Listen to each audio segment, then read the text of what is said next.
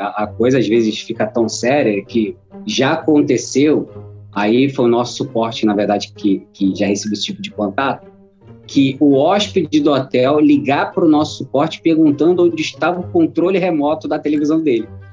Só você ter uma ideia de como a gente absorve o, o, os problemas do hotel. Segura né? esse foninho, Giovana. É. Segura.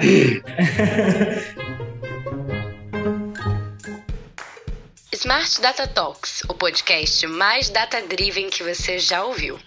Embarque no nosso foguete de ideias para transformar dados em inteligência.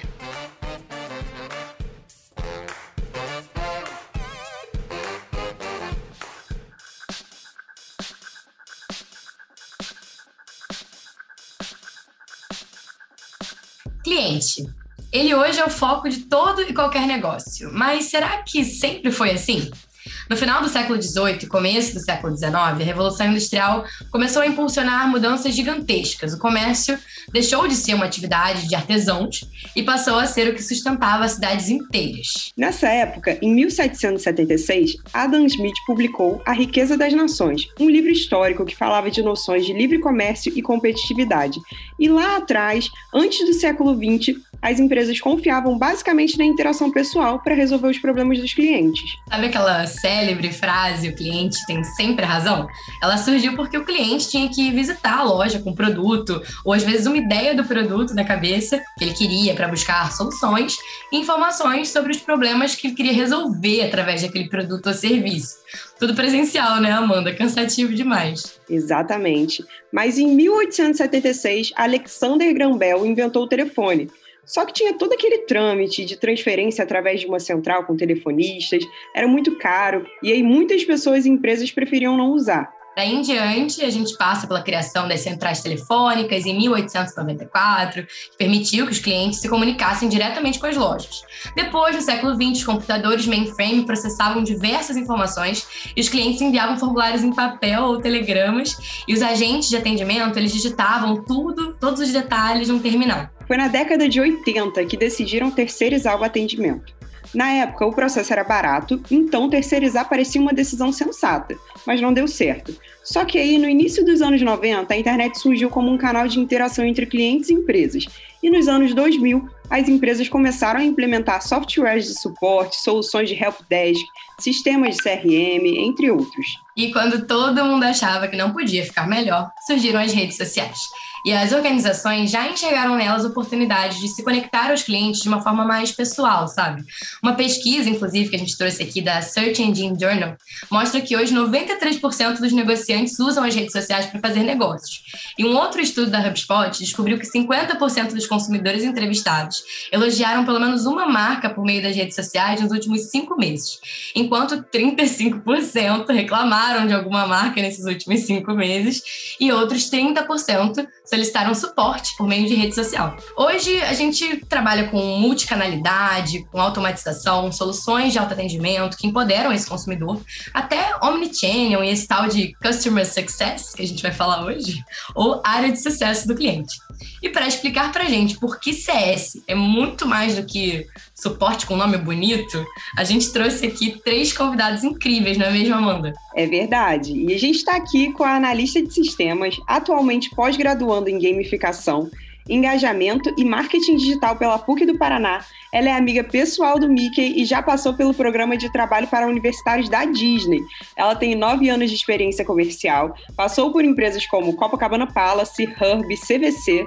Ela é solteira, tem um filho fofíssimo de quatro patas, o Pingo, na Zux, ela é coordenadora global de Insight Sales e nas horas vagas gosta de estar com os pais, os amigos, ama se aventurar na cozinha, atividades ao ar livre e nadar. O nome dela é Renata Santangelo. Seja muito bem-vinda ao nosso foguete de ideias, Rê. Olá, meninas. Boa tarde. Está sendo um prazer estar aqui com vocês.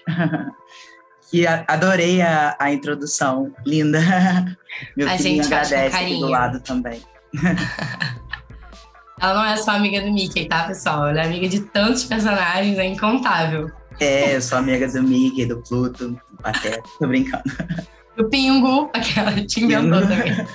ah, e o nosso outro convidado, ele é um apaixonado por dados, assim como a gente, não podia ser diferente, né? Ele tem oito anos de experiência em atendimento ao cliente e gestão empresarial.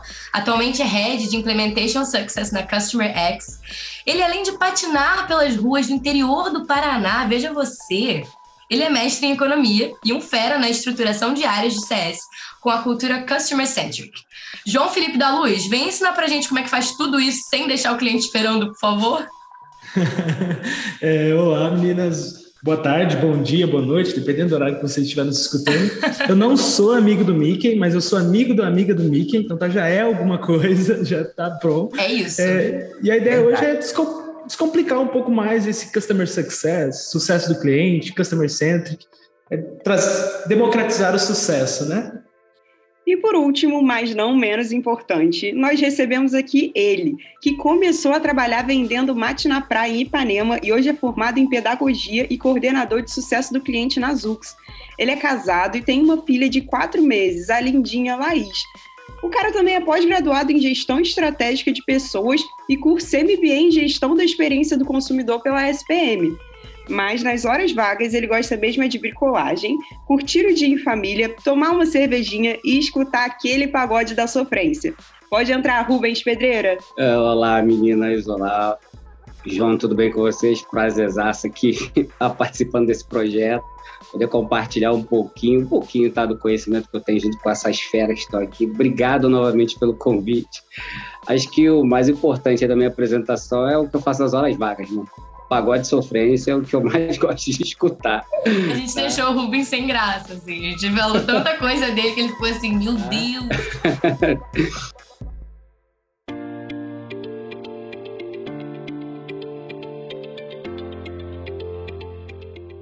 para começar esse papo, a gente tem que começar do começo mesmo. Mas uma coisa que, que me deixa bem curiosa é pensar que, assim, cara, a gente falou tantas soluções, né? Eu e a Amanda, a gente fez essa meio que mini retrospectiva aí é, do tempo, assim, a gente entrou numa máquina do tempo para falar um pouco do atendimento ao cliente. E aí eu acho que passa muito pela minha cabeça assim, cara, não é possível, agora o cliente está satisfeito, né? a gente chegou num ponto que, assim, é, tem que estar tá satisfeito. Olha quanta coisa a gente já passou. Olha o que era lá atrás, como é que é agora. Mas assim, eu acho que não, né? Ainda falta. O cliente parece que nunca está satisfeito. Então, é, para a gente começar a entender, assim, a, acho que partindo muito desse princípio, assim, que o cliente muitas vezes não está tão satisfeito assim, mesmo a gente tendo evoluído tanto nessa área de atendimento. Qual o papel, então, de customer success, assim, felicidade do cliente, sucesso do cliente? O que, que vocês fazem, assim? Que, qual é essa mágica aí? Bom, eu vou, vou fazer uma introdução aqui, que eu acho que também o João vai ter e o Rubinho bastante a colaborar, mas eu acho que é importante a gente falar o início de tudo, né? O porquê que foi, por que surgiu o CS é, na indústria SaaS, né? O que que, que que fez com que isso aparecesse, né? Foi identificada essa necessidade é, através das empresas que identificaram a baixa aderência aos softwares que elas vendiam, né, aos, aos, aos as plataformas SaaS que elas vendiam e forneciam para seus para as suas empresas e tudo mais, para as empresas clientes. É, e aí foi, foi constatada essa, essa necessidade da criação de uma área que suportasse estrategicamente é, essas empresas que, que vinham a contratar essas soluções e não conseguiam colocar essas essas estratégias em prática, tá? É, quem, quem identificou, né, quem é considerado o papa da, do Customer Success é o Lincoln Murphy, né? Então, tudo que tiver de, de literatura e que for possível das pessoas lerem a respeito de CS que seja escrito pelo Lincoln Murphy tem muita credibilidade no mercado. É, e uma analogia que eu gosto muito de fazer é de que quando você inicia, né? O projeto do ano que vem é iniciar a academia, geralmente, né? E aí todo mundo tem o projeto verão, vamos malhar, né? Aí a gente vai lá e paga a academia. Beleza, esse é o primeiro passo, isso é quando o cliente ele chega até a gente e ele compra o nosso software. Tá. Isso quer dizer que ele vai usar o nosso software? Isso quer dizer que ele vai frequentar a academia, que ele vai realmente fazer algo para atingir aquele objetivo que ele, que ele marcou ali no início? E é aí que entra o time de CS. tá? O time de CS ele vai ser o personal trainer daquele, daquele cliente, né? Então ele vai ajudar aquele cliente a ter sucesso no objetivo que ele teve ao contratar a plataforma, tá? Então é, é isso, vou passar a bola aqui pro João e pro Rubinho. Eu achei ótimo ajudar. que a Renata ela já chegou colocando peso na nossa consciência, entendeu? é isso. Fala, João. Eu tenho, eu tenho sorte, Rei, quando eu começo meus projetos verão, nunca é projeto verão 2022. Por exemplo, eu estou no projeto verão, mas estou 2030. Pensamento a longo prazo, nada curto prazo. Vamos com calma, um passo de cada vez. É, mas bora lá. Quando a gente fala sobre customer success, sucesso do cliente, a gente começa a perceber, como as meninas bem comentaram antes no início, na história do, do atendimento ao cliente, a gente vem vindo uma evolução muito grande, né? Você percebe que ela começa a falar de 1876, 1776, riqueza das nações, e ele é o Adam Smith é o, o, pai da economia, né? O primeiro economista da história é o Adam Smith. E eu sou economista de formação também. Achei até legal, inclusive. É, a gente sempre percebe que vem tendo uma evolução desde a Revolução Industrial, mas entretanto, após o surgimento da internet, essa evolução foi muito rápida. Hoje em dia, para você contratar um serviço, é muito mais difícil do que você cancelar um serviço. Um exemplo da Netflix, quando nós vamos contratar a Netflix, você tem que colocar CPF, é, cartão de crédito, é, provar a tua idade superior a 18 anos, endereço, você fica lá 20 minutos preenchendo. Para você cancelar o serviço da Netflix, basta você clicar um botão, cancelar a assinatura e dar um OK. Então, a partir do momento em que cancelar o seu serviço se torna mais fácil do que contratar o serviço, você tem que estar preocupado se o seu cliente está tendo sucesso no uso do teu produto ou no uso do teu serviço. E para isso que surge o Customer Success. Ele muda essa visão de vender é acima de tudo e falar, não, pera, eu tenho que vender acima de tudo entregando sucesso. Porque se eu não entrego sucesso, eu vou vender, mas todo mundo vai sair. Aquele famoso funil. Você tem um funil que está entrando cliente, mas está gotejando lá e está caindo todos os clientes ao longo do caminho. Então você muda, não é mais um funil, se torna uma ampulheta que você faz venda dentro da própria base, você está preocupado realmente com o sucesso do cliente, não necessariamente só em venda, venda, venda, venda, venda e assim por diante. Eu acho que isso passa muito por experiência também, né, Rubens? O que, que você acha? A experiência é ser prazerosa, esse contato com a marca, ir além do, do produto ou da solução que vocês estão entregando, né? Enfim, como, como marca, qualquer marca entregue. É, totalmente. E, a até completando o que é, que é retro, o João também, o, o, o, sucesso do cliente ele é um conjunto de boas práticas que você constrói junto com o seu cliente, né? É o caso do João trazer assim essa boa prática do cliente chegar lá querer cancelar só apertando um botão, né? É, é uma das ações que é feito com o cliente para que ele tenha uma boa experiência, né? Mas ao longo do processo, as empresas SaaS, né, software como serviço, elas criam é, uma jornada, que nós chamamos, né? E dentro dessa jornada existem os marcos de sucesso, né? E os marcos de sucesso são é, pontos onde o cliente ele vai conquistando, né? Dentro do, do, do, que ele vem da sua utilização, né? Com o produto ou serviço que a empresa venha a fazer. Então, o, o, sucesso do cliente, ele também, o, a área de Customer Success, é responsável por criar essas ações, sabe? Por criar essa jornada, conduzir o cliente numa jornada onde o tempo de vida desse cliente seja o maior possível quem sabe até nunca chegar ao temido churn.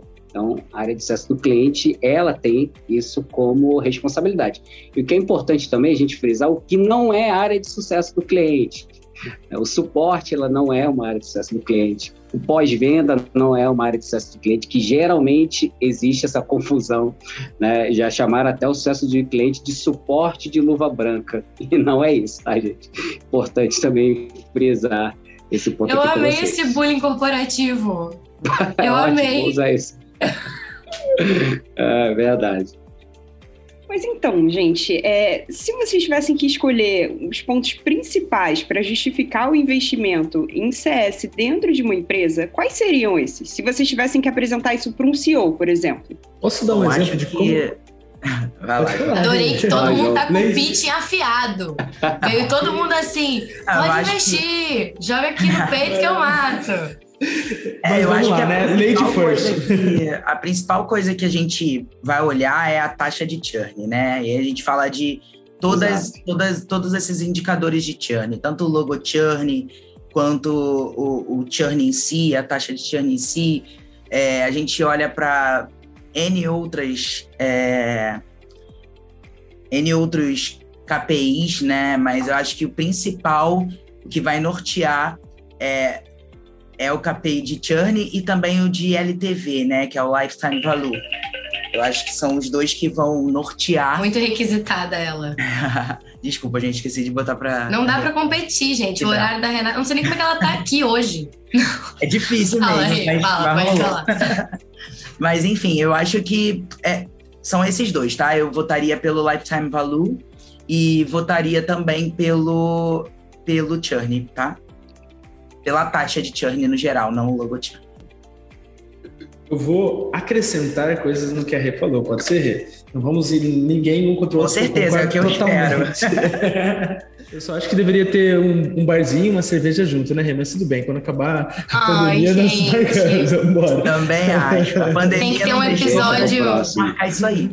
Um episódio pós-pandêmico. Exato. É. É, mas bora lá. Quando a gente fala sobre principais métricas de implementar Customer Success, por que, que eu implemento Customer Success? Além de termos taxa de churn, que é um ponto que gera alerta nas empresas, a questão do LTV, que é o Life to, é, Lifetime to Value, é também pensar e envolver métricas de comercial que podem ser alteradas. Eu vejo isso em empresas que tinha lá uma taxa de conversão 2%, e acaba que com um time de Customer Success, ele consegue definir qual vai ser o ICP, que é o Ideal Customer Profile, que é o perfil ideal de cliente, qual é a persona, qual que é o público-alvo ideal para o time de Customer Success, que é quais são as pessoas que estão tendo sucesso usando meu produto e serviço. E retorna aquilo para o comercial. Então, o esforço do comercial, do marketing, começa a voltar em realmente quem traz retorno para a empresa, quem tem sucesso com o produto e serviço e não sai mais atirando para tudo quanto é lado. Então eu miro no local certo e isso aumenta até mesmo a taxa de conversão de empresa de venda. Então, tá, além de controlar dados que está dentro do time de CS e também ajudar outros times da empresa,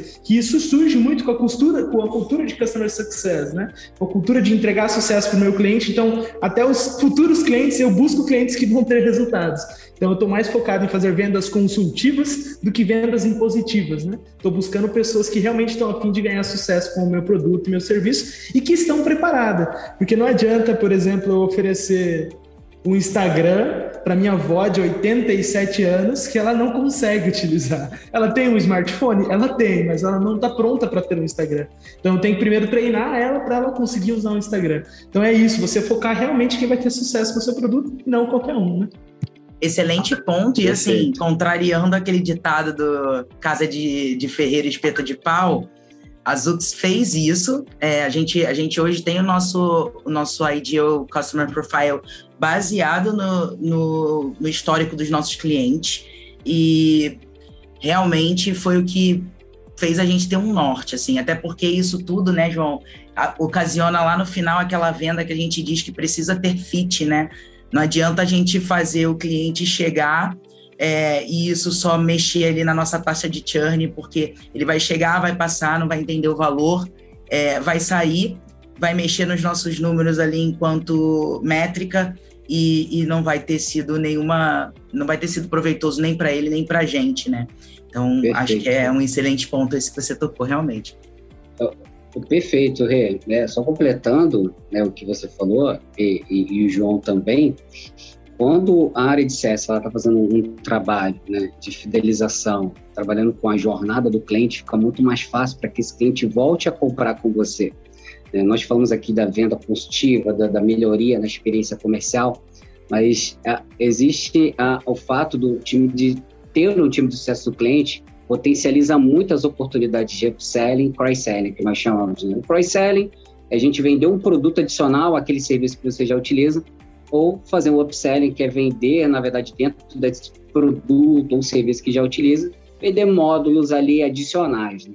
Então, quando o cliente está satisfeito, né, ele tem um acompanhamento, ele está dentro do processo, ele tem que estar no processo de jornada, ele faz parte de, de, de, uma, de, de, realmente de um processo de experiência é muito mais fácil, né, para aquelas empresas que têm time comercial ou time de CS que atua, né, fazendo é, essa gestão, né, trabalhar com o upsell e o cross-sell. Então a venda ela fica também muito mais fácil para esses clientes quando a gente tem esse processo desenhado. Então, aquelas empresas que ainda não têm o time de sucesso do cliente, adotem, porque a gente vai melhorar não apenas a gestão lá desde o processo de aquisição desse cliente, mas também o processo de fidelização e engajamento para uma nova venda. Evangelização, no caso, né, ainda. Perfeito. É, e, eu, e eu gosto muito de trazer, assim, para a realidade do, do cenário tangível, esse universo SaaS, sabe? E esse ponto do upsell e cross-sell que o Rubinho pontuou, eu gosto muito de fazer uma analogia ao McDonald's, né? Tipo assim, quando você vai no McDonald's e, e você pede um hambúrguer, pede o trio e a menina fala assim: você gostaria de aumentar a batata? Isso é um upsell, né? E, e tem estudos que comprovam que isso aumenta em, sei lá, João de repente pode me ajudar, não lembro exatamente aqui, mas isso aumenta em algum número de, em X vezes é, a venda daquele local, tá? E quando a gente vai pensar no, na realidade SaaS, é isso que a gente quer trazer. A gente quer fazer com que a gente gere receita com os clientes saudáveis da nossa base, tá? Então, eu acho que esse é o, o ponto aí do up do cross através do CS. E até um outro ponto, além do aumentar em X vezes o número de vendas, é que manter um cliente é até sete vezes mais barato do que conquistar um cliente novo. Então, se você tem que manter o seu cliente na base, é muito mais saudável do que conquistar de comprar, né? Porque tem o CAC, que é o custo de aquisição do cliente, é, é mais barato você manter do que conquistar. Por que, você está medindo esforços só em conquistar novos, né? Então, divida os esforços, não que você deixe, tenha que parar de vender. Na verdade, continue vendendo, mas continue entregando sucesso. E aí entra até mesmo outra métrica, junto com a LTV, que você comentou, que é, eu acho fenomenal, é o TTV, né? O Time to Value. Quanto tempo você demora para entregar um valor para o seu cliente? Porque além de preço, preço não é o principal fator que faz os seus clientes cancelarem. Se você acha que é isso, você é um dos casos raros, um outlier, porque é, normalmente as pessoas cancelam por insatisfação, por não entender o valor que o seu produto tem. Então, quanto tempo você demora para entregar esse valor? Se você demorar muito, teu cliente vai cancelar. Então, eu tenho que ser rápido em entregar esse valor ao meu cliente. Eu tenho que ser ágil, né? Além de, de entregar uma experiência boa, eu tenho que entregar no menor espaço de tempo possível. Gente, que é bacana. Oh, perdão, Yes.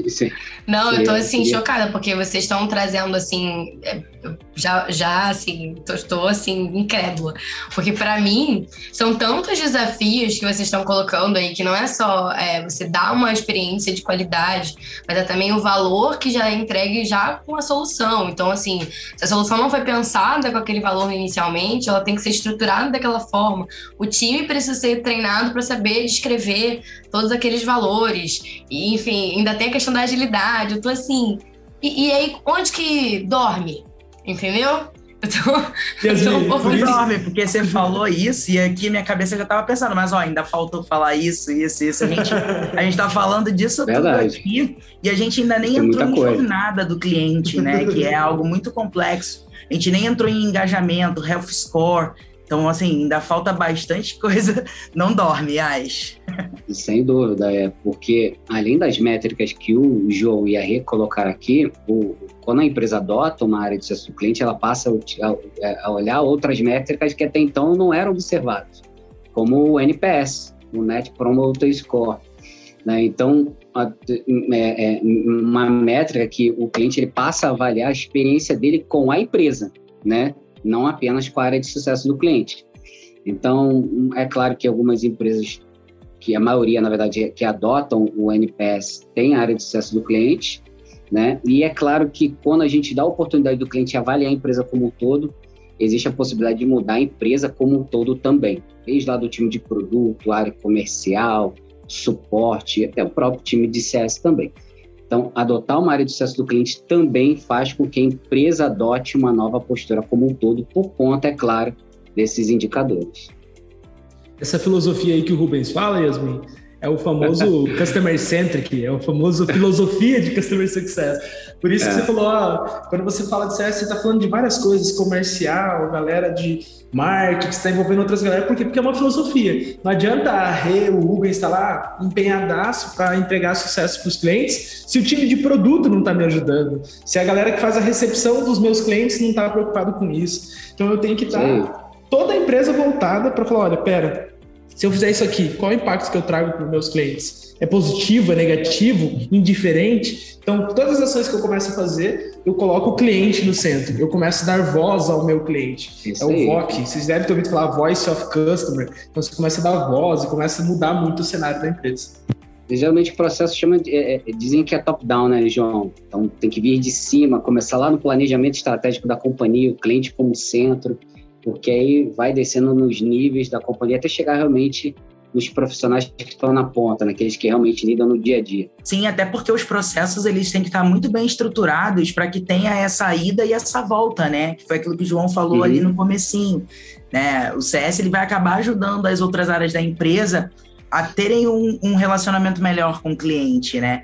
E no fim das contas, se a empresa é customer centric, ela vai fazer o quê? Ela vai querer que o cliente fale para a gente, né, para a empresa, como ela deve lidar com a gente, né? Então, o processo ele precisa estar muito bem estruturado e aí nisso eu concordo, Rubinho, precisa ser realmente algo top-down, né? Pelo menos essa cultura de customer centric, ela precisa ser top-down, precisa se iniciar é, lá desde o nosso do CEO, né? Tem empresas como a XP que as, os clientes avaliam o CEO né, da empresa. Então, assim, você vê o, o, grau de seriedade que eles dão a esse tipo de avaliação, né, que é o NPS. Caramba. Perfeito. Eu continuo sem entender como é que vocês dividem as horas do dia. Porque, assim, é, ok, né? Como é que é o dia a dia de vocês? Eu acho que isso é uma, uma coisa que pode ser interessante a gente explorar aqui, sabe? Ou o dia a dia da equipe de vocês. Né? Quais são as principais responsabilidades? Como é que vocês se planejam? Assim, acho que assim, eu acho que vai, vão ter diferenças assim, e vão ter similaridades também entre a Customer X e a Zux. Mas é, pensando assim no geral, o que, que um profissional, um bom profissional de, de CS é, tem de responsabilidade ou tem como talvez um checkpoint assim de, diário? Posso começar por aqui? Pode, João. Claro. Deve. Já é... foi no CS. Exato. É, quando você começa a rotina de CS e você tem uma plataforma, por exemplo, de Customer Success ou então uma planilha, o ideal é primeiro você começa a trabalhar e entender quais os clientes que estão em risco de cancelamento, por exemplo, e começa a traçar plano de ação né, para esses clientes. Essa é a rotina, digamos, do, de um CS. Mas a rotina diária de um CS vai muito além de tratar risco de churn. É desde reuniões. Isso, vai desde reuniões com o produto, entender se, pô, será que o produto está caminhando para aquilo que deve ser feito? O produto está indo para o que eu espero, tá indo, quais as features que temos para entregar, desde reunião com o time de comercial, aquilo que eu comentei de falar, putz, voltar e devolver a informação para o comercial, porque não adianta nada você cobrar o comercial que não está entregando o cliente com fit, se você não ajuda a falar para ele o que, que é fit, né? Tipo, ah, o que, que é ter um fit? Então você ajuda, devolve, fala, ó, fit nosso é cliente que tem que empresas, é, empresas que têm tecnologia já implementada, normalmente uma persona de 26 anos, o nome dela é Yasmin, mora aí no Rio, então trazer essas informações para o time e também muito tá sendo um advogado do cliente é um dos principais papéis que eu sempre falo, né? Você ser advogado. O que é ser advogado? A Rei e o Rubens já tiveram experiência de eu no CS deles também, né? Os dois, a Rubens, a Rubens hoje quase não conversa, mas a Renata muito menos, que migrou, né, Renata? Mas era muitas vezes eu falo, cara, eu concordo totalmente com a tua ideia, mas eu tenho o, o, time aqui que eu preciso fazer, convencer eles, me ajuda a convencer eles, me traga argumentos que eu vou levar ele para justamente trazer esse convencimento, explicar o que está acontecendo e trazer soluções para esse cliente. E era muito mais do que buscar soluções de suporte, algum bug, alguma coisa. Não, era trazer algo estratégico. Não, eu preciso mudar uma visão, precisa trazer uma nova feature e eu preciso convencer que, na verdade, o prazo que passaram de seis meses para interno para passar para assuntos não é o ideal, é três. Então, como é que eu convenço meu time de produto? Cara, tem que entregar em três esse negócio, senão não vai dar certo. Então, é você justamente ser o advogado do cliente e estar atuando para que ele tenha sucesso, né? Preocupado com receita, com todos esses fatores. E além disso, também, muitas vezes eu lembro de eu chegar para o João e falar assim: João, olha só, eu preciso é, da sua expertise aí, né, com a ferramenta, é, eu preciso chegar nesse objetivo aqui. E aí a gente parava ali naquela reunião, né, e traçava juntos o que, que a gente precisava fazer para chegar naquele objetivo. Então, é aquilo que eu falei lá no começo de atuar como personal trainer, né? É, ele acabava fazendo muito isso comigo. A gente ia ali, bolava todo o, o plano do projeto para chegar naquele objetivo, e aí a gente ia lá e executando de acordo com as tarefas que a gente tinha determinado, né? Então, acho que isso tem muito a ver também com essa, com essa função do CS, né? É, essa parte de, de você estar junto ali para estar ouvindo o que, que o seu cliente precisa e tem como objetivo ali dentro daquele período que vocês estão trabalhando juntos, né? Isso, até O Binho deve ter bastante coisa para adicionar também, porque olha, nosso, nosso melhor CSM especialista. Que isso? É, foi ele. Ele é o, o cara do, que resolve aqui. o perrengue. Ele é. é. É, é, até, até seria. Esse é um ponto que eu ia falar, na verdade. Né? O profissional de CS tem que ser um profissional que ele tem que saber, tem que ter habilidade de negociação, né? Ele tem que ser um profissional muito resiliente, ter bastante inteligência emocional, porque dependendo da sua carteira de clientes, ele vai lidar com muitos problemas diariamente. Então, ele vai ser um profissional que ele vai, na verdade, pesar na sua balança entre resolver o problema do cliente e tentar levar algo novo, como o próprio João falou aqui, né? Tentar levar algo novo para o cliente. Porque o desafio do CS é, tudo bem, eu estou tratando com esse cliente, ele está me demandando, mas o que, que eu posso demandar para ele também de novo, né? de interessante para ele continuar utilizando a nossa ferramenta, né?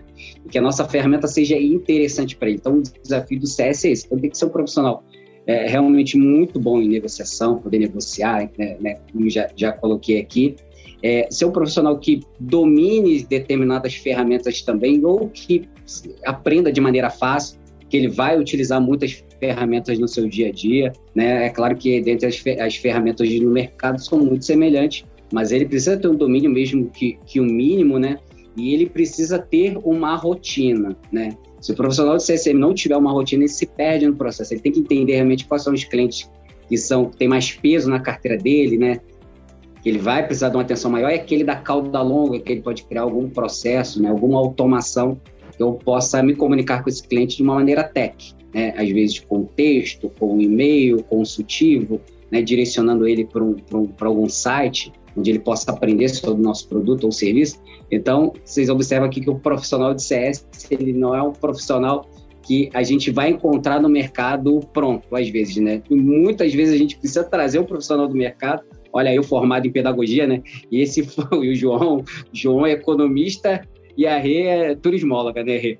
E a gente aprender durante o processo, adaptar esse processo à empresa no qual você trabalha e assim você desenvolver uma melhor rotina para o seu time de CS. Eu tenho certeza que o João ele tem uma rotina totalmente diferente da nossa. Se a gente migrar para uma outra companhia, talvez tenha uma rotina também diferente. Então, ele tem que ser um profissional também que se adapte bem a essas novas rotinas famoso camaleão, né? Perfeito, João. É, o CS é aquele profissional famoso se vira nos 30. se vira nos 30, é isso aí. Então já deu para perceber aqui que o pessoal de CS tem que ser muito bem adaptável, porque vocês não têm assim de igual ao outro, é sempre uma surpresa. É. Eu queria saber também se vocês podiam dividir alguma história de vocês como profissionais de CS, assim, pode ser um perrengue ou aquele problema assim que vocês conseguiram resolver que parecia não ter solução nenhuma. E olha, vou dar uma colher de chá para vocês. Dessa vez não vai precisar mencionar o nome do cliente, tá bom? Lady First, quem começa? Vai lá, vou limpar meu, vou eu preciso meu... pensar João, aqui nos causos. Tô, tô, deixa eu pensar nos causos aqui também, cara. É. Vou, vou limpar o meu veneno primeiro aqui, e agora eu vou. Mas sempre, sempre existe uma brincadeira quem trabalha com atendimento ao cliente, quem trabalha com customer success, sobretudo, que tem coisas boas e coisas não tão legais assim, né? E uma das coisas que eu acho não tão legal, mas que eu acho legal ao mesmo tempo é meio que uma incógnita, é que muitas vezes o cliente está precisando de atenção e de um psicólogo, né? Muitas vezes o cliente, o problema que ele criou na cabeça dele é muitas vezes menor do que realmente é. Né? Na cabeça dele o problema está muito maior do que o incidente que pode ter acontecido ou do que ele precisa resolver. Então um dos papéis e perrengues que sempre vai acontecer na vida de CS é você ter calma e ser o famoso psicólogo do cliente. Escute o seu cliente e traga realmente para ele para a dimensão do problema. Se o problema for menor do que ele está dimensionando, você alerte, ele alinha a expectativa. Fala, oh, na verdade, teu problema não é tão grande assim. Vamos lá, vamos resolver. Se fizer isso, isso aqui resolve. E busque sempre a resolução do da dor e não porque o suporte muitas vezes um exemplo uma diferença já entre suporte e CS o suporte está querendo resolver o problema o quanto antes possível né? Quer responder rápido e resolver rápido. Já o, o CS ele está muito mais preocupado em o cliente atingir o objetivo que ele tem com aquela ferramenta com aquele produto ou serviço. Então eu vou focar na dor. Por mais que não seja a resposta que o meu cliente quer é o correto a se fazer para que ele tenha, atinja aquele objetivo. Então, sempre alinhar essas expectativas e sendo psicólogo, escutando ali, você vai ter sucesso, vai conseguir fazer muita coisa ali junto com seus clientes. E eu acho que isso é muito importante mesmo, né? Porque lá na Disney, né? Vocês citaram aí que eu, amiga do Mickey, quando, quando eu trabalhei lá, né? É, uma coisa que a gente aprendia e que era muito importante era o respeito, né? Eu acho que assim, sempre que você vai conversar com alguém, seja essa pessoa, qualquer pessoa, né? Você tem maneiras de, através do tom de voz, através de comportamentos ali corporais, né? De demonstrar para aquela pessoa que você está interessada, que você que você está ouvindo de verdade, né? Que você realmente se importa com o que ela está falando. Eu acho que o CS precisa fazer isso para ser realmente diferente ali do, do suporte, né? CS precisa realmente entender e sentir, precisa ter muita empatia. Um, um, aí voltando ali no que, que o profissional de CS precisa, né? Eu acho que o profissional de CS precisa de muita empatia para se colocar no lugar do outro, sentir a dor do outro, né? E aí sim conseguir ali com a expertise que ele tem é, dentro ali do, do que ele pode orientar, fazer uma boa orienta orientação para o cliente, né? Então, acho que esse, esse é, o, é o foco principal, assim, e é o que eu diria como conselho aí para a galera seguir, né? Sempre, sempre usar a empatia. O, o, o, o, Rê, só pegando o gancho que você está falando, né, até é, sobre alguns um, do, um, do, nosso dia a dia, né, perrengues que a gente já passou por aqui, você já construiu a área junto com a gente, a gente tinha muito perrengue de, do cliente no processo de onboard falar assim, olha, eu quero que a sua plataforma, eu já alinhei isso no comercial, eu comprei, então quero que sua plataforma dispare e-mail, seja integrado com o meu sistema, vai disparar SMS. Então, assim, é, é, vai existir dentro desse processo, muitas vezes, do cliente chegar e dizer para você que ele quer muitas coisas que o seu produto não entrega ou se entrega é de um pacote diferente, precisa pagar ou precisa, na verdade, construir. E aí volta lá o profissional de CS que ele precisa estar realmente preparado no sentido de ter habilidade para reverter aquela negociação, aquele, aquele, aquele momento, né? Porque o cliente está numa expectativa, né?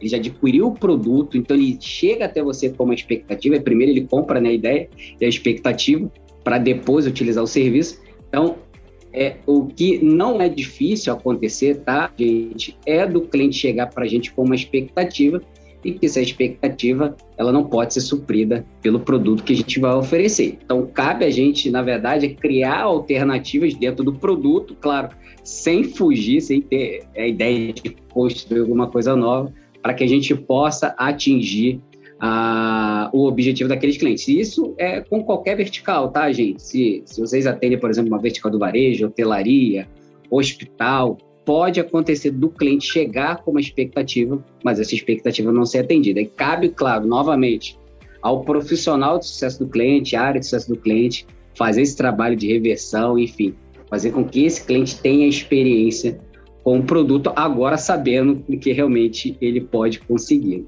Um outro problema também, né, Rubinho, que a gente vivenciou lá na época da construção da área, né? A gente já tinha um suporte, é, então foi muito difícil começar a separar, né? O que, que era demanda de suporte e o que, que era demanda de CS, né? O que, que, Verdade. O que, que era problema que chegava para o CS e o que, que, era, que era demanda ali que, na verdade, era do suporte. Então a gente também teve, teve uma dificuldade nesse, no, no, primeiro momento nessa separação, tá? Mas assim, depois com, com conhecimento as coisas foram ficando mais claras, né, Rubinho? Então foi ficando mais tranquilo essa parte. É verdade, até pelo, pelo o, o, nosso produto, serviço que nós oferecemos, né, da Zux, né, a Zux hoje é claro, ela não tem apenas o, o, a sua plataforma de, de, de gestão de Wi-Fi, que é o, o, o Zux Wi-Fi, uma plataforma de Big Data, na verdade, o Wi-Fi como meio de coleta desses dados, né? É, então, a gente acaba absorvendo outros tipos de demandas, por exemplo, né? A gente atende segmentos onde a gente tem que atuar também com a infraestrutura. Então, olha isso, não foi algo que a gente alinhou no processo de venda, mas para a gente manter o cliente, para fidelizar o cliente, a gente acaba entrando em outros, em outro ramo, né? Fazendo outras atividades para que a gente possa fidelizar esse cliente, como é o caso de infraestrutura. Então, a Zux, em alguns, com alguns clientes, a gente tem experiência de a gente precisa lá realmente avaliar a infraestrutura. E muitas das vezes a gente realmente investir nessa infraestrutura, é claro, tudo acordado com o cliente, para que a gente possa manter o cliente e fidelizá-lo. Gente, mas assim, se uma empresa é, quiser montar, assim, não tinha, é, vamos supor, uma empresa que é mais tradicional, ou que talvez não tinha essa visão anteriormente, ou começou, às vezes, sei lá, é, como uma startup, não tinha espaço para isso ainda, ou não existe isso de não ter espaço para CS. A minha questão é, é, se uma empresa quer construir uma área dessas, sabe, de sucesso do cliente, como que ela sabe que ela já está madura o suficiente para começar esse processo e como que a gente pode pensar na montagem dessa, dessa área, assim? Quais são os profissionais base, assim? Cara, eu preciso, eu quero montar na minha empresa, entendi o valor que vocês estão trazendo aqui, acho que é mais uma pergunta talvez para para de certa forma, auxiliar aqui os nossos, os nossos ouvintes, assim, que talvez estejam entendendo esse valor que vocês estão trazendo, mas que ainda de forma prática não, não sabem como implementar isso em casa, digamos assim. Foi, foi boa pergunta, porque eu e o Rubinho, a gente foi pioneiro, né? A gente acabou aí junto com, com a nossa rede na época implementando a área na, na Zux, né? Então, Socorro. de forma muito estratégica, éramos três pessoas com uma empresa com um universo de em torno de 900 clientes, né? Então, pensa como é que foi esse nosso começo, meio desesperador. Mas a gente, a nossa líder, ela, ela conhecia muito bem as minhas capacidades e as capacidades do Rubens. É, e aí ela, ela conseguiu, né, pensando ali no objetivo do que ela tinha que fazer, ela viu a gente trabalhando em sincronia muito bem e, e, realmente a gente depois, quando a gente foi, foi trabalhar, a gente viu que realmente tinha dado certo, né? Então, nesse primeiro momento, eu fiquei como CS Ops, né? Então, eu acho, eu julgo muito importante. É, muitos times não, não têm o CS Ops, tá? A pessoa que faz isso, às vezes, é o coordenador, ou, ou é o próprio gerente, ou o head, mas é muito importante a figura do CS Ops, tá? Tão importante que para começar a área, principalmente na época, é, era a quantidade que a gente tinha de CSOps era igual à quantidade que a gente tinha de CSMs, né? Então a gente tinha eu e o Bernardo trabalhando como CSOps, né? Ele ficando ali com a parte mais de visões. Então é, eu criava os processos é, e ele mensurava os processos que eu criava, né? Então assim é, precisou muito desses dois. Eu acho que se a gente não tivesse tido essas duas figuras como ops ali, a gente não teria conseguido, tá? Além, e, e, além disso, um alto volume de automações que a gente precisava fazer, porque, como eu falei, era uma equipe super enxuta, né? E com um número de clientes muito alto, tá? Então, acho que aí o Ops é. O CS Ops é, é uma, uma pessoa ali, é uma cadeira indispensável para esse começo. Tem que ter um CSM, e aí tem que ter uma pessoa que seja visionária também, né? Que, que consiga visualizar o futuro acontecendo, né? Para poder orientar que aquelas pessoas consigam trabalhar ali de forma ordenada para que isso aconteça da melhor forma. Completando o, o, o, até o raciocínio da Rê, né? Quando a gente construiu a CS aqui na Zux, na verdade, acho que nem a companhia sabia o que, que era CS, né? A gente estava, na verdade, nós três, a gente veio para aprender realmente e implementar as principais métricas e práticas de um setor novo dentro de uma companhia.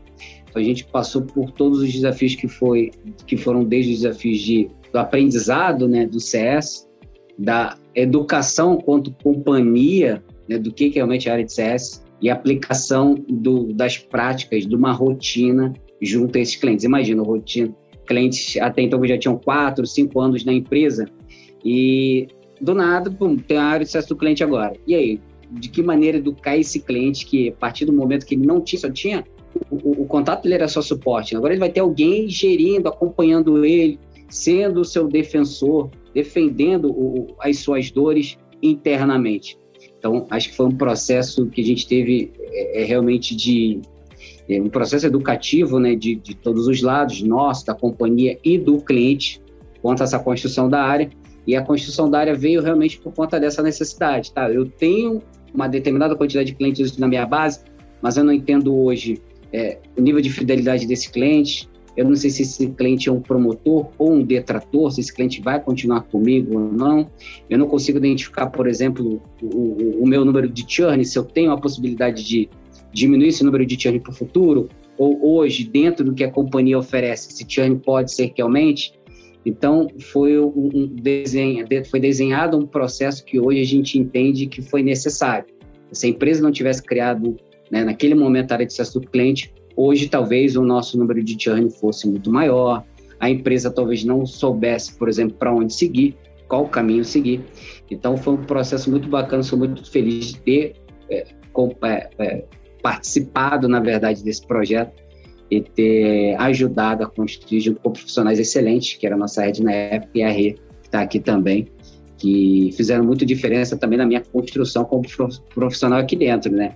Elas, aqui eu vou, vou dividir um pouquinho com vocês, na verdade, elas acompanhavam tudo do que eu fazia, porque eu era o único CS da área. Então, assim, muito do que eu aprendi foram elas dando feedback. Não, Rubens, vai por ali, vai por lá, você está fazendo errado, conserta ali, para de falar isso, fala aquilo, né? Então, devo muito também a, a minha formação profissional a essa construção de CS aqui nas UX. Foi recíproco, acho que a gente chegou ali, os três, os três eram tinham capacidade de criar, né? Tanto que criamos e fizemos, mas os três ainda diamantes brutos e um sendo lapidado pelo outro, assim, né? A todo momento, é, um alertando o outro do que, que, poderia melhorar e todos sempre abertos a ouvir esses feedbacks de maneira é, responsável, claro, sempre com uma comunicação não violenta, mas às vezes violenta porque a gente já era amigo, então. O é esporro é comia solto. é, amigo, amigo é fogo, né? Amigo fala, pô, mas você tá fazendo isso aí errado, não tem que fazer e tal, mas a gente tentava, né? É, não ser violento ali, não, não magoar o amigo para não fazer a pessoa aí levar pro pessoal, não, mas fazer ela ver que ela poderia fazer melhor. Então, a, a, a dica também para isso é sempre que você der uma crítica, né, você trazer uma, uma sugestão de como é que pode ser melhor, porque aí você pode ser menos interpretado, né, porque menos mal interpretado, porque é muito fácil você falar, você criticar o que o outro está tá fazendo e não trazer nada melhor para ele fazer diferente, né? Então acho que era isso que eu queria. ah, eu achei muito legal que você trouxe, na verdade, uma uma característica, assim, digamos, né, uma virtude, talvez, é, que é muito usada pensando no atendimento do cliente, né, e você trouxe também para no caso era um relacionamento ali de trabalho, né, uma relação de trabalho, mas a gente talvez possa aplicar também muito dessas, dessa filosofia, assim, como o João chama, é, na nossa vida pessoal também, né? acho que na, na, forma de lidar com o outro. Achei, achei interessante isso, assim, não só no, no âmbito profissional. Não sei se, se João, o João vai concordar comigo, se eu estou muito boazinha. não, não. Eu sempre brinco que eu trago, quando você começa trabalhar muito com Customer Success é trazer até para a vida pessoal, né? Se alguém do meu relacionamento interpessoal vem me reclamar alguma coisa, eu já pergunto, no que, que eu posso te ajudar nesse problema, né? Se você está reclamando para mim, significa que eu posso te ajudar de alguma forma. Então, o que, que você precisa da minha ajuda para que resolva esse teu problema? E aí, a tua pergunta, Yasmin, era, pô, João, mas que que eu como é que eu entendo se eu estou pronto ou não? O que, que eu preciso entender dentro da minha empresa para eu ter uma área de CS, Isso. né? E uma, uma pergunta, uma resposta até meio clichê, mas que funciona muito é: se você tem cliente e quer continuar tendo, você deve se preocupar com customer success. Então, se você tem cliente e quer continuar tendo clientes, esse é o seu momento de Você já está atrasado. É aquela assim, Isso. você já está atrasado. Gente, tá passando aqui o, o carro do ferro velho, tá? Você, ah, esse beleza. podcast aqui é quem sabe faz ao vivo. Isso. Vou fechar aqui meu microfone para o João poder trocamos, continuar. Trocamos sua telecena velha, sua panela por. Bem isso. Eu achava que só no interior do Paraná aconteciam essas coisas. Terrível.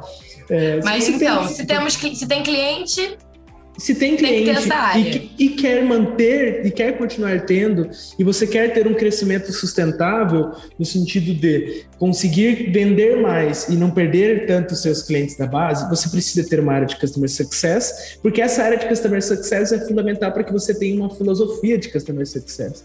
Porque se você quer ter vendas, você tem que ter um setor de vendas, porque se você não tem um setor de vendas, você não tem pessoas preocupadas somente em vender. Então, no momento que você tem um time de CS, uma equipe de CS estruturada, e pode ser, pode começar com o famoso equipe, né? Eu na Customer X comecei como equipe, né? Uma equipe de uma pessoa só, que às vezes você não tem mão de obra para contratar mais pessoas. Então, você começa para que alguém consiga defender essa, esse projeto e o cliente dentro da empresa, porque entenda que ele não vai ser o suporte. Muitas vezes, que nem a, a Rê brincou ali, às vezes você, você, dá uma dura, né? Você imagina no início da Customer X que éramos em sete cinco founder, a Bruna e eu na, na Customer X, que não tinha nenhum local para trabalhar, a gente trabalhava na casa de um dos founders, e estava na mesa e falou, cara, isso que você tá fazendo vai dar merda, cara, não dá pra fazer desse jeito. E você fala, às vezes, o cara é teu amigo, é então isso. você fala, mas só, se a gente fizer isso aí, não vai dar bom, cara. E aí, trabalhando até 11 horas da noite, e vai, vai embora, precisa entregar os projetos, mas era muito mais preocupado com o que o cliente ia achar daquela melhoria, daquele processo que eu faço diferente. Então eu tô, além de o NPS, eu não estou fazendo ele por vaidade. Ah, eu faço NPS porque eu quero ver uma notinha verdinha lá, né? Na verdade, eu faço NPS para entender quais são os clientes detratores, promotores e neutros, porque os detratores eu quero fazer com que eles deixem de ser detratores, que parem de detratar a minha marca. Os promotores eu quero indicação. Eu quero aumentar minhas vendas através da base. Eu quero que ele me indique um amigo ou colega. A Rê, por muito tempo, coitada da Rê, a Zux foi um dos primeiros clientes e daí a logo da Zux estava no site da Customer X. Todo mundo entrou em contato com a Rê lá. Ô, oh, Rê, você usa Customer X? Como é que era? Então, se o contato fosse um contato ruim, uma experiência ruim, muito provável que a, a, a figura da Rê poderia ter travado o crescimento da Customer X. Porque muitos clientes que entraram, entraram porque foram falar com a Rê e sentiram confiança. Que foram falar com o usuário. E, e, tenho certeza, Yasmin, quase certeza, que alguma coisa que você comprou nos teus últimos 12 meses, você pediu indicação para alguém. De, e aí, tal lugar lá, o que, que, você achou? Eu, uma coisa que eu odeio é comprar lanche, pagar, comprar um, um lanche e o lanche ser ruim. Eu odeio gastar dinheiro com comida ruim. Então ah, eu tenho eu muito medo. É, é um trauma, sabe? Eu não ligo em pagar 50 pila num lanche, mas se o lanche for ruim, eu fico muito pé da vida. Então eu, eu, sempre busco indicações. E o próprio iFood, que a gente usa muito, por exemplo, o aplicativo, ele tem lá a nota do estabelecimento que já é para facilitar isso, para ver, ó, a galera recomenda essa empresa. Então isso, ah, é, sempre isso é necessário a CS. Né? Toda compra minha é sempre uma viagem ao Reclame Aqui. Isso. Ou recomenda é, chat, assim, do produto. Exato. E aí depois eu fico pensando assim, será que alguém escreveu isso aqui ou isso aqui é verdadeiro? Isso aqui é fake? Eles mandam, botaram várias pessoas para escrever aqui. Eu fico sempre com essa pergunta, assim, quando tem uma descrição muito completinha, falando tudo do produto, eu fico assim, não é possível que isso aqui é uma pessoa que comprou de verdade. Exatamente é isso. É possível. Exatamente isso. Então, esse é o ponto de você ter uma área de Customer Success, porque se você muda, você pode ter uma filosofia de CS sem ter um CS? Pode, mas é muito mais difícil. Então, para isso, você precisa ter uma equipe de CS. E não precisa de milhões de investimentos. Se você tem uma pessoa que entende sobre o relacionamento do cliente e entende o que é advogar por um cliente, ele pode começar a área de CS e pode começar a estruturar a área de CS dentro da empresa. Só que tem que estudar muito, né? Porque não é só. E, e acho que uma coisa muito importante, João, complementando isso tudo que você falou, que eu achei sensacional, é a empresa também precisa estar aberta né, a esse profissional que vai começar a trazer e advogar a favor do cliente. Porque não adianta também o profissional ir lá, é, advogar a favor do cliente, ele chega no, na área de produtos é, e aquilo não, não vai para frente porque ele não tem apoio de, de mais ninguém da empresa. Né? Então, assim, é, todo mundo precisa estar tá muito alinhado, aquilo que a gente falou lá na frente, né? A ser customer centric para poder aceitar todo esse feedback que, que esse profissional vai trazer. Gente, perfeito. Acho que é. E é engraçado, né? Porque vocês têm uma, têm uma função assim que é um pouco sinuca de bico, sabe? Na minha opinião, porque vocês estão ali, é, enfim, fazendo um, um trabalho muito essencial para o sucesso da empresa também, né? Não é só do cliente. Acho que o sucesso do cliente é uma, enfim, acaba a consequência final é o, o sucesso da empresa. Mas é, vocês, vocês às vezes vão trazer até, até com dados também, enfim, de resultados, etc. É, não só a expertise de vocês, mas também é, isso, isso, que eu quis dizer, né? Dados também, é, relatórios, etc., de performance vocês vão conseguir trazer mudanças ali estruturais que muitas vezes não vão ser bem aceitas, sabe? Ou não vão ser bem vistas, ou ah, por que, que tem que ser dessa forma? Então vocês têm que estar muito munidos assim de, de muitas, muitos argumentos, assim, ou talvez muita experiência também, para jogar essa, essa real, assim, digamos, para alguém que está acima, um gestor que de outra área, né? Eu acho que rola, pode rolar um pouco uma disputa de ego, uma disputa de força também, é, que, que, talvez a outra área não entenda que, na verdade, esse é o trabalho de vocês, né? Ai, meu pois é, Deus. É, exatamente, Esmívia. Se você pensar que todos os profissionais aqui na sala, nós somos o rosto da nossa empresa.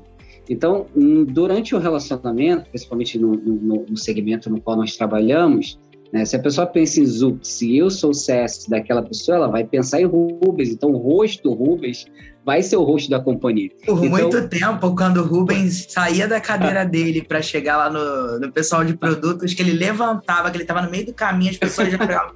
Meu Deus, ele tá vindo. Algumas se escondiam, outras saíam da mesa ali para Brincadeira. Tá? Não, já vem problema. Mas a galera já, já olhava meio assim. torto, né? Já tentava desviar. Você vai entrar, você vai pegar o elevador, você vê uma pessoa de CS e entra no banheiro. Entendeu? Porque a gente Exatamente. lida com dois tipos de clientes, né? Eu lido com o meu cliente, realmente, aquele de fato que paga o, o serviço, o cliente interno, né? que só os profissionais que trabalham junto com a gente são os nossos colegas de trabalho, né? Então você imagina, eu levo notícia boa quanto eu levo notícia ruim para ambos os dois, né? Então você a imagina. A do Rubinho por muito tempo foi mensageiro do apocalipse. Verdade. Isso é muito comum, né? Era verdade, cara, era esse. Quando, você, quando, quando eu chego perto da mesa de algum dev, que a gente voltou me, meio presencial, digamos assim, Hoje eu tô aqui numa sala de reunião fechada, mas tem a galera que tá lá embaixo no espaço compartilhado. Aí quando eu chego perto, eu falo assim: ah, se o João chegou perto, que bucha que tem, João? Vai, fala aí. O que, que aconteceu? Porque se você tá chegando aqui do meu lado, não, não, tem nada bom. Vai, fala o que, que tá acontecendo que a gente precisa mudar. Então é sempre isso, né? E quando eu chego perto do comercial, é a mesma coisa. Não me diga que eu fechei algum cliente bad fit. então é sempre isso. Você tá lá para para levar as informações né? e aí essa, essa visão está acontecendo às vezes, né? Você, é quase um, um comensal comensal da morte, assim, do Harry Potter. é Mais um nome, ó. É isso pode aí. trocar, agora pode ser o comensal, você, Rubinho. Pô, benza a Deus, vou me benzer aqui. Mas é isso, ó, o profissional de CS, ele tem, na verdade, que ter ter em mente que ele vai ser o profissional e ele vai levar notícia boa quanto notícia ruim, né? Então ele tem que também ele tem que lidar bem com isso, sabe? Ser um profissional que lida bem com esse tipo de situação. Pessoal, aproveitando que vocês estão falando um pouco mais dessas dificuldades do profissional de CS, eu queria saber de vocês se tem alguma vertical de negócio que dá mais trabalho assim para atender algum, algum tipo de produto serviço, ou vocês acham que, no geral, é a mesma coisa? Tem uma opinião que eu venho de diversas empresas, é que é muito mais difícil de explicar e atender e crescer quando é B2C. Esse é um ponto que eu vejo muito do mercado. O que é o B2C? Que é empresa para consumidor Concordo. final. É tipo um iFood que ele tem o cliente dele que é o cliente final, que é o usuário do aplicativo.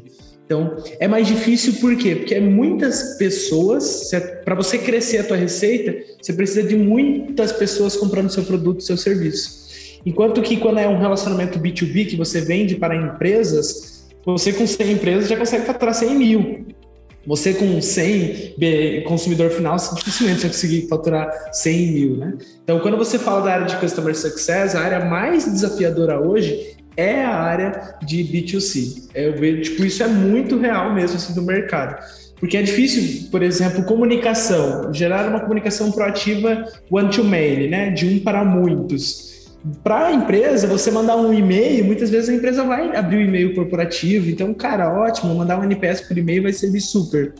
Mas quando você fala em B2C, que é consumidor final, Yasmin, qual foi a última vez que você abriu o teu e-mail pessoal? Tipo, provavelmente antes de ontem, sei lá, semana passada.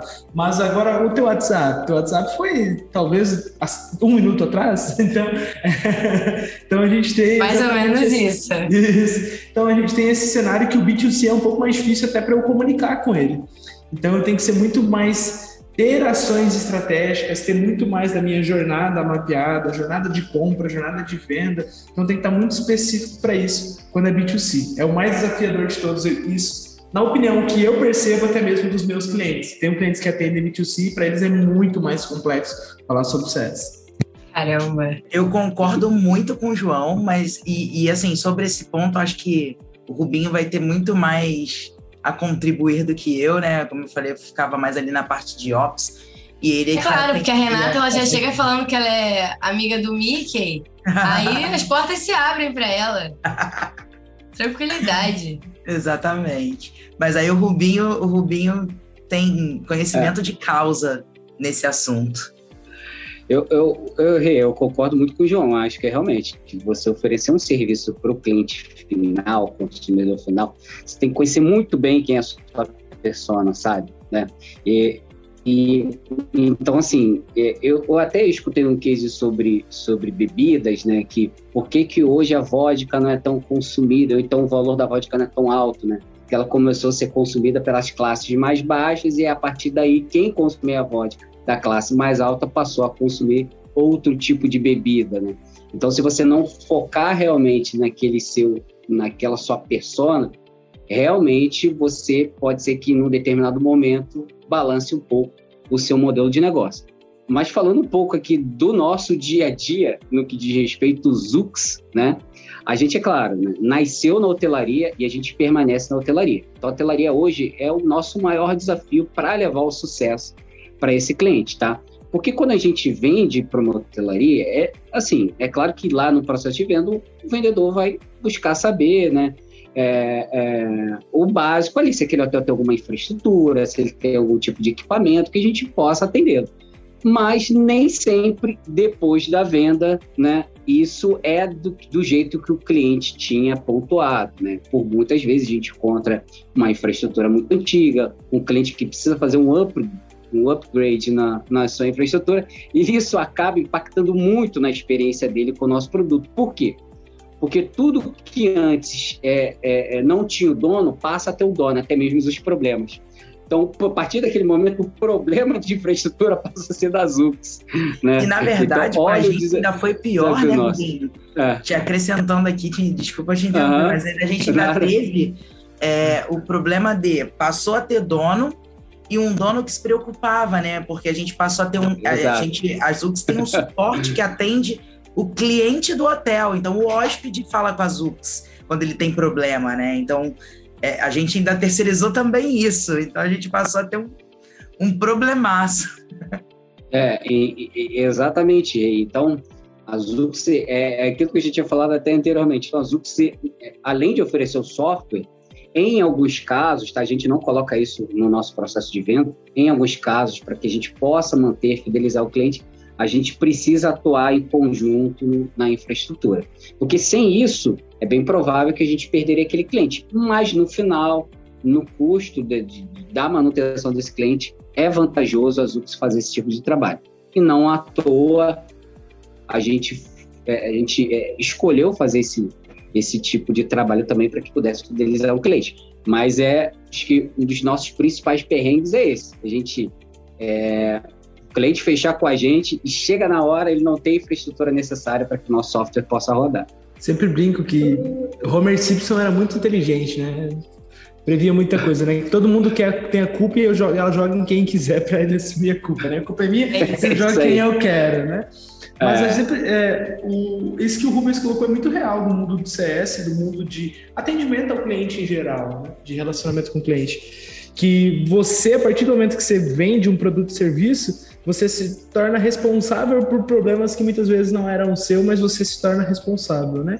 Então, se eu vendo uma plataforma de Customer Success como é a Customer X, a partir do momento que eu não ajudo o cara a estruturar ou ele não consegue estruturar a área de CS dele algum motivo, eu me torno corresponsável. Então, eu, ah, a minha área de CS não está dando certo porque você não fez aqui alguma coisa, mas espera aí, eu sou um software, eu, eu não sou uma consultoria de Customer Success, né? Eu não sou o teu colaborador, eu sou a galera aí para entregar a filosofia de Customer Success. Mas a partir do momento que eu vendo a plataforma, ele, o cliente, por algum motivo, ele compra meio que sem, pensando que além da plataforma, eu também vou fazer todo o processo de ajuda na estruturação.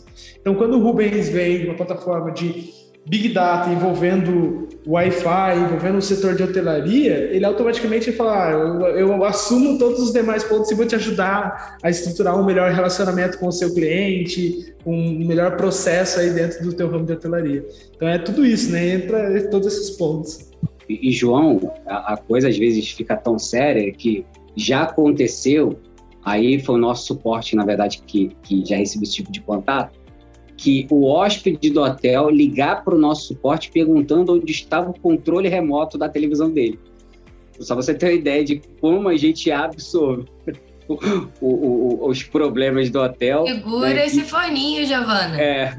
Segura. Que, que exatamente de chegar do, do, do, hóspede, ligar para a gente e falar: onde está o meu controle remoto aqui do quarto que eu não estou achando? De tanto que a gente se envolveu com o problema daquele hotel chegou a esse nível. Meu Deus do céu, gente.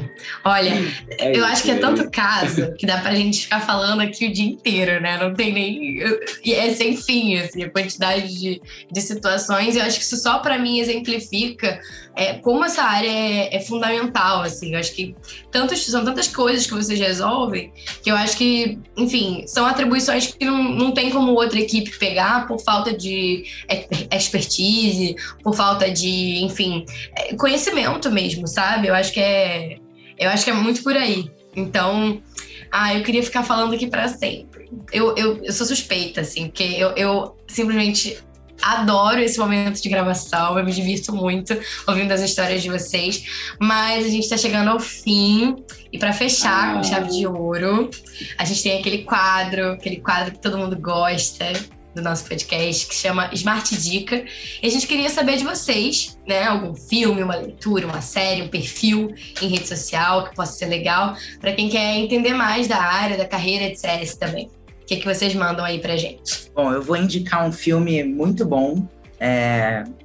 Já indiquei pro Rubinho, ele assistiu também. Não sei se o João chegou a assistir. Ele é um filme de 2017, se eu não me engano, é, com a Emma Watson e com Tom Hanks. Chama O Círculo, o filme se chama O Círculo. Tá? É uma é uma empresa super poderosa né? no filme. A empresa é uma das mais poderosas do planeta, né? Ela atua no ramo da internet, é responsável por conectar ali e-mails de usuários com as atividades diárias, compras e outros detalhes. Tem bem a ver com esse nosso universo size, assim. É...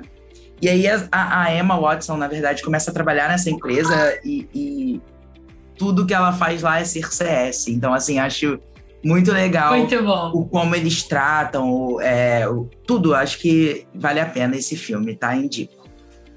Qual que é o gênero, Rê? Ele é suspense, ficção científica e drama.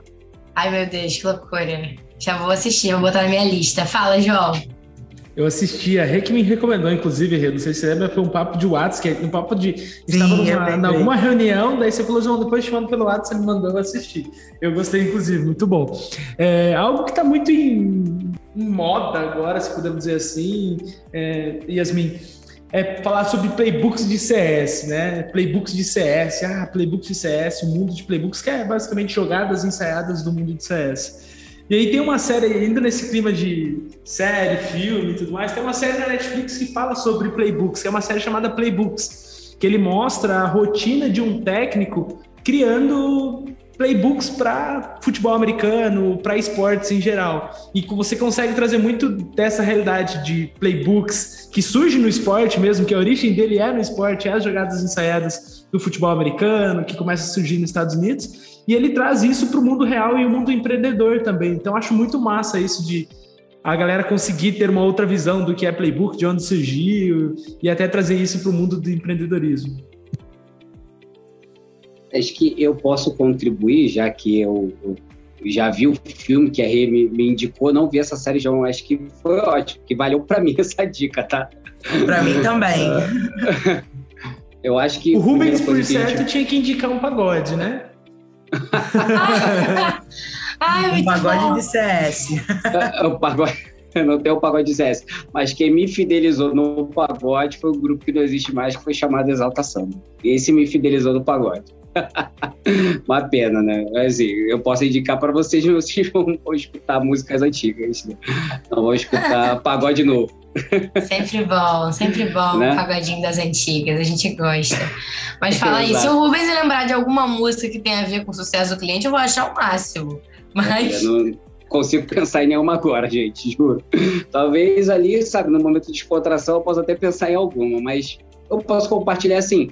Um, um, dos primeiros livros que eu li, na verdade, que eu aprendi um pouco como nasceu, para quem quer realmente saber a de, de, sucesso do cliente, foi um livro chamado Customer Success. Tem até a co-participação do próprio Lincoln Murphy, né? Quem quiser buscar aí, é só digitar Customer Success, vai, vai, vai achar esse livro. Eu também ganhei outros dois livros da minha esposa que eu gostei muito, que foi O Jeito Disney de Encantar Clientes, eu já li também e, e, mais um outro livro que é o chamado Satisfação Garantida, que conta um, um pouco da história das Apos, né? Claro que com uns processos um pouco diferentes do mercado, eles conseguiram ser uma, uma empresa que vendia sapatos, mas que assim conseguiram fidelizar clientes. As Apos depois foi vendida para a Amazon, né? Enfim, mas são três os livros aí. Quem quiser conhecer um pouquinho de sucesso do cliente, fiquem à vontade, tenho certeza que vai ser um aprendizado muito bacana para vocês. Perfeito, gente. Acho que assim, fechamos aí com chave de ouro. Acho que ficou bem claro para mim como vocês não são um suporte com nome bonito. Acho que agora ficou bem mais claro. Agradeço muito a participação de vocês nesse episódio. E até o próximo Smart Data Talks, pessoal. Muito obrigada. Eu que agradeço, Yas, pela oportunidade. Obrigada, Amandinha, também. Foi muito bom. É, espero que a gente faça um próximo. Tem assunto para o próximo. A gente nem entrou no, em alguns tópicos, então. Nossa! a gente aqui extrapolou completamente. Pô, tinha que ser um episódio, uma live de sei lá quantas horas aqui pra gente ver se a gente faz um.